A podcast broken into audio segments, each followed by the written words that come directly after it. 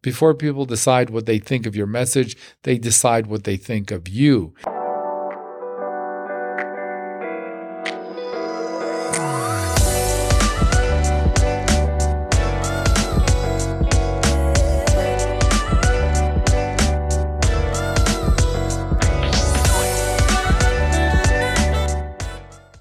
Hi, welcome to another episode of Bakhtari MD. This season, we are going to do Crash CEO School, where we're going to cover material that any leader or CEO would need to run an amazing organization, the skills you need, the mistakes to avoid, everything you really want to know on how to move your organization forward. Now, if you like content like this, please like, comment, and subscribe. It really helps us bring you even more content like this. Today's topic, we're going to talk about how to build culture in an organization. Building culture is a very fascinating thing because a lot of people leave culture to chance and they don't really realize how much leadership plays an integral role in building culture in an organization. If you just hire and pray that you got the right culture, invariably it's probably not going to end well. And if you actually don't look at building culture as a main task of your leadership, it is probably not going to end well because random cultures generally don't do well. So, how do you build culture? The first thing you have to understand in building culture in any organization is to see who you already have in an organization. Now, we divide up most people in, in our organization as two types of people people who are amazing people, but they're clocking in and out, versus people who are owners who really feel like this is their company. Now, we'll have other podcasts about how to convert people in your organization to owners. But first, let's just talk about what happens when you have predominantly people who are clocking in and out and, and versus uh, organizations where you have predominantly people who are owners. If you're in an organization where 80, 60, 70, 90% of people are clocking in and out, any person you bring into the organization is going to feel the pressure to conform to the majority of people who are clocking in and out. And by the way, they may be doing a great job, but they're still clocking in and out. So the flip side of it is if you have an organization that the majority of people are owners and you bring in someone who wants to clock in and out or who comes with that background or expectation, they're going to feel tremendous amount of pressure to conform and either become an owner or leave the organization. So what happens in these kind of things where 80, 90% of the people are predominantly renters, as we call them, versus owners. Any new person coming into the organization will feel like a renter. And same thing in the other organization where predominantly everyone's an owner and somebody comes in, they're going to feel a lot of pressure to be an owner or leave. These are how these organizations actually perpetuate itself by having a predominant ownership versus renter mentality. Now, what's interesting is what happens if your organization is 50 50, 60 40, what have you? That becomes where your skills come into play because if you're 50 50 and you hire a few more uh, owners, what they may do is actually tip the scale and put pressure on the renters to conform and vice versa. So this is where it's critically important not only to bring in more owners but possibly you know figure out a way to have some of the renters leave the organization. And so this balancing act and your job as leader is to get the organization to the point where you're 60, 70, 80, 90% owners. So the pressure will be on anyone who joins the organization to conform. And actually, they will do, your staff and your other leaders will do all the heavy lifting for you because you don't have to go and tell people, hey, you got to be an own, owner in my organization, our organization, because they will have gotten the message not from you, but from everybody around them. You don't have to go there and convince them that, hey, you got to want to uh, move the ball forward for this organization. It's got to be more than a job. They're going to feel it from people other than you, which is the best place for them to, to hear it from. If they look around and see a bunch of owners, they don't have to hear from you that they need to be an owner. They naturally will get the idea and certainly in certain cases they'll get the idea that this is not for them and they may decide to move on so it's a really incredible dynamic that you are in control of. So when you're starting an organization from scratch, now you realize why it's even more important the first couple of people in your organization need to have that ownership mentality. And again, we'll do a whole new podcast about how to develop that, but I just want to relate that to you. So let's assume you get there and you have an organization where you have predominantly owners. So, what are the things you have to do to really perpetuate and maintain that kind of uh, organization?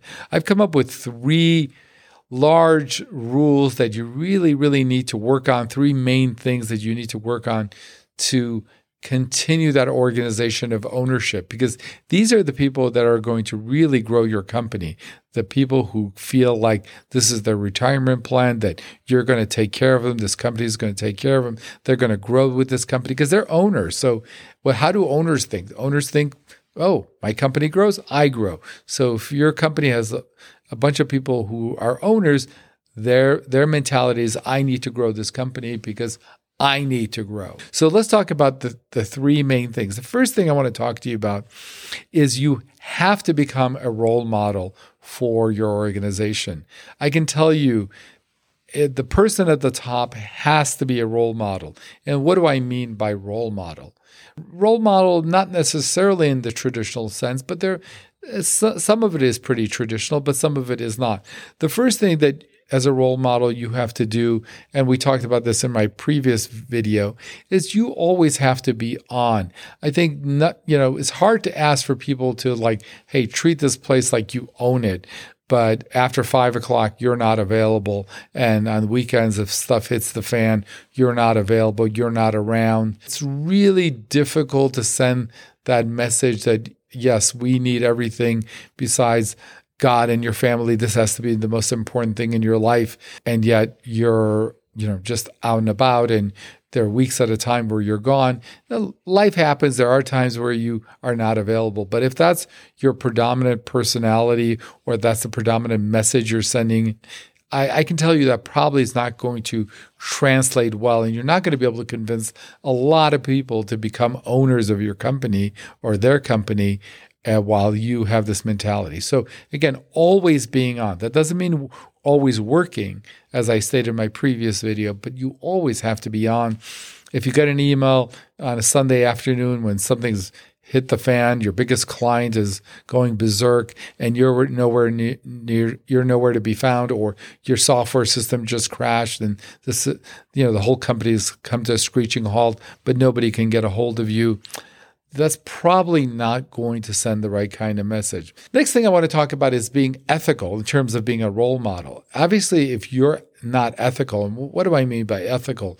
I'm talking about, you know, making the right decisions, being fair, you know, not crossing lines, always telling the truth. Your word is your word. At the end of the day, and, and I say it over and over, before people decide what they think of your message, they decide what they think of you.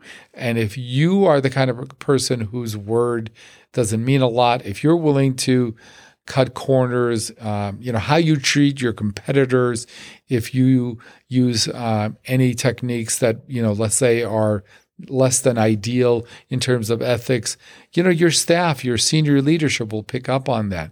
And I think sending a message that you are a kind of guy who who who does things the right way, it's not at any cost that you actually care about your customers, you care about your vendors, you care about your staff. Those things cannot be replaced. Once once they lose that, once they feel like anything goes with you as long as the company makes more money. I think you're going to have a hard, hard time, you know, convincing them that they should become an owner, right? Because uh, who wants to be an owner in that kind of situation? The next thing, which kind of ties into what I said, is also for you to be driven and hardworking. So if you're uh, kind of kicking back a little bit and just you know, delegating tasks. And of course, you have to be a good delegator. You don't want to micromanage. We're going to talk about that. But if you're kicking back uh, with three hour lunches and what have you, um, and sending this message that you're not working as hard as they are, um, I don't think you're going to get uh, much adoption that this is a company that they need to own and give everything to. So remember that that if you're not always on, you're not ethical, you're not driven, you're not hardworking, it's going to be really hard to ask for senior staff and other people in your organization to do the same. Okay, so they're going to be looking at you. Before we go to our next topic, I do want to thank our sponsor, eNational Testing, for sponsoring this episode of Bakhtari MD. Why hasn't getting a simple laboratory test been as easy as ordering something online? Well, now it is. With three simple steps on enationaltesting.com, you can have your laboratory test ordered, go in for testing the same day, and get your results quickly, right to your email. eNational Testing is fast, convenient, and confidential. Begin taking charge of your health today with eNational Testing's complete healthcare panels and easy to understand results at over 2,000 locations nationwide. No matter who you are, where you are in the United States, or what your health concerns are, eNational Testing is your comprehensive resource for laboratory testing services. It's time to focus on yourself. Let us do the hard work for you. eNational Testing. Easy, convenient, and tailored to your health needs. Okay, number two, mentoring. People often don't realize that being a leader often means investing a lot of time in mentoring your staff. And what do I mean by mentoring? First of all, a lot of times people confuse micromanaging and mentoring. We don't want you to micromanage. We want you to micro mentor. Okay. Which is different. Micromanaging is where you hover over and read every email and cross check, you know, double check everything uh, your staff does and, or, you know, want detailed input of everything, uh, every little process of what's going on in everyone's workday.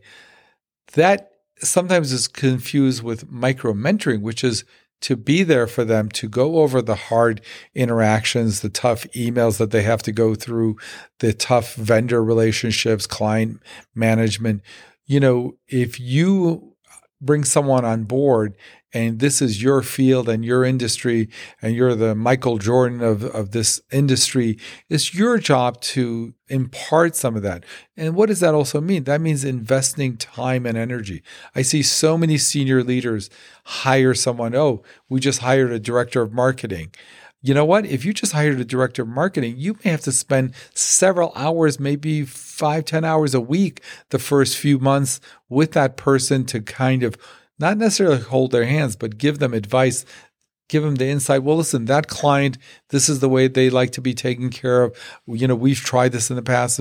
We tried an e-marketing strategy, email marketing strategy last year. That worked. That didn't work. But let me tell you, you know, how I see it. I think investing in your senior leadership, especially in the first few to six, few months, uh, first six months, pays dividends beyond what you can imagine. I, I see it all the time where people hire someone for a department. They may have a one hour meeting with them and occasionally say hello to them in the hallway or bop their head in. Investing in your, especially your senior management, almost has to be your full time job. And again, this doesn't mean hovering over them and double checking their work but mentoring them, especially if you have a lot to offer because you've been in the industry for many years. You've already tried, uh, you know, different techniques in the past and uh, how you deal with clients, how you deal with tough situations, how you deal, how you deal with tough coworkers. These are all skill sets, especially your younger senior staff that are going to be leaning on you to give them guidance. You know, often I tell my senior staff, even if something goes well, you know, feel free to come to me and say, you know, this thing went well, but it may have been, it could have gone better. You know, how would you have handled this situation? Do you have that kind of relationship with your senior staff where they can come to you and say, you know, this thing went okay, but could would you mind like how would you have dealt with that? You know, could could it have gone better? Right? So if they're if they're afraid to come to you or you don't have the kind of relationship where they're going to come to you and say hey this phone call was okay not great. Could it, could have been better. How would you have handled it? If you're getting a lot of those interactions and i think you're doing a great job at mentoring. Okay so remember you are going to have to mentor your staffs, especially your senior staff. Invest a lot of time. Do not hire and just send them off to their desk and pray for the best. Let's talk about the things you really do want to mentor your senior staff on. The first thing I always focus on is teaching, especially younger staff, what coachability means. Because I have rarely seen rarely see someone climb to the top of an organization if they're not coachable. And what do I mean by coachability? Well, I think, first of all, everyone thinks they're coachable, but coachability means when you get constructive input, do you take it personally? Do you, do you get defensive? Or do you try to absorb what the information is and understand it's only meant for you to get better. I think a lot of people need mentoring on coachability because it's not necessarily a given that you will be able to handle constructive input, especially if you're relatively new to work, the workforce or you haven't been in a situation with a lot of responsibility where you know, especially as you're learning the field, you're going to make mistakes and you're not going to do things perfectly. And once your senior people bring that out to you, how do you handle it? Do you get defensive? Do you get hurt? Do you pout? Do you, do you sulk? Uh, do you get passive aggressive? These are all things that people who are coachable don't do. And I think for you to mentor people and say, listen, when you get constructive input, you know, understand that it's only there to make you better. It's not there to insult you, to make you feel bad. And I have found when people are not coachable, they're so tied up in defending themselves, even in their own mind, they don't they don't even listen to um, the the critique or the constructive input. Obviously, the input has to be done professionally and gracefully and with care. But once you give the feedback, people have to understand how to digest the information. So, teaching your senior staff and people in your organization how to be coachable is immensely important. The next thing we touched on earlier is ownership. How do you teach someone to get a sense of ownership for the company? And you know, the question I always tell um, you know uh, people CEOs ask their leadership, "Hey, if I sold you the company, would you show up tomorrow morning and give me a different product?" And if the answer to that is yes, uh, I would give you a different product if I owned the company, then I think the question is, well, what do we have to do to get that product out of you in exchange for that? We're going to take care of you professionally and financially. So it's a quid pro quo. You can't ask for people to be owners if you're not willing to give anything back. So we'll talk about that in number three. But how to get people to eh, actually become owners so you tip the scale in your organization and you have more owners and renters. So teaching ownership is is something you're going to have to really work at. Remember 95% of jobs in the United States don't require ownership. You know, if you have a job at a department store selling, you know, apparel, no one's asking you to change the stock price of the department store. They just want you to come in, do a good job, you know, s- sell some stuff, be nice to everybody, be nice to your coworkers, and go home. No one's asked, no one wants you to to change the stock price of the department store. But in organizations that are startups that are lean and mean and literally, you know, want to grow, that's the kind of thing you want. You want a lot of people who are there to make a huge difference. And that's not intuitive, especially if someone's coming in where the last few positions were positions where the where their bosses were more than happy if they clocked in and out. But now you have to say, okay, that was your previous jobs. In this organization, clocking in and out won't be enough. However, if you help us grow and if you're part of the reason why we're growing, we're going to take care of you professionally, financially.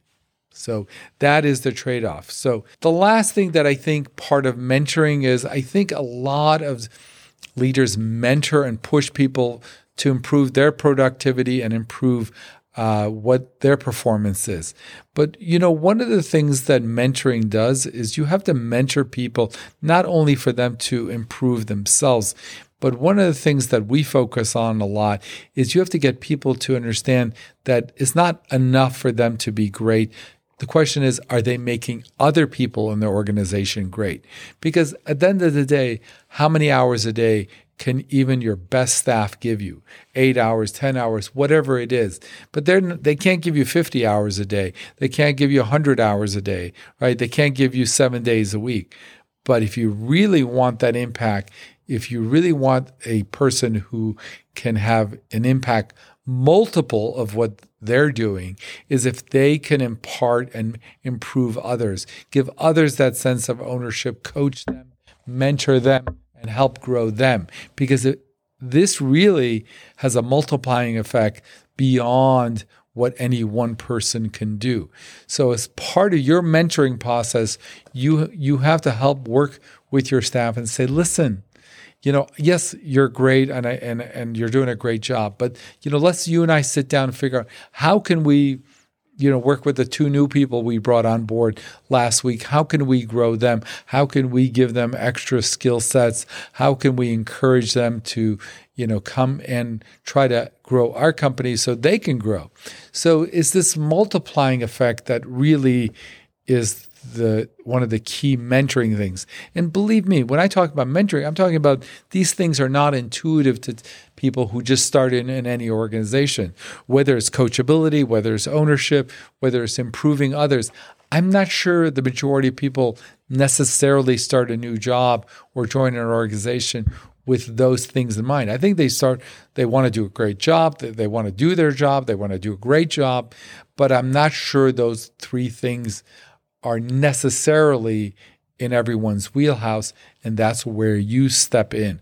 You, as the leader, need to provide that mentorship, that guidance to grow those things. So, the third thing I want to talk about is if you're successful and if you're a great role model and if you invest in your staff and you make them coachable, you, you give them a sense of ownership, you teach them how to improve others, then what you need to do then is acknowledge that. If you're no good at acknowledging once they give you all that, I, the thing's going to fall apart. Once you need to acknowledge and you need to reward professionally and financially. Not necessarily in the short term, but in the medium long term, you know, you have to reward that and and just acknowledge it because uh, you know, why should someone come to your company and give all of that if at the end of the day, you know, nothing changes and you, you sort of give them a paycheck and that's it? You know, acknowledging, promoting professionally, financially is a huge way to tie a ribbon around this whole concept of building culture. So to build culture, you're going to need all of that. Okay, well, thank you so much. This is our overview on how to build culture. Uh, if you um, like this kind of content, please comment, like, and subscribe below and uh, join us for the next episode of Bakhtari MD. Thank you so much. Have a great day. Be well.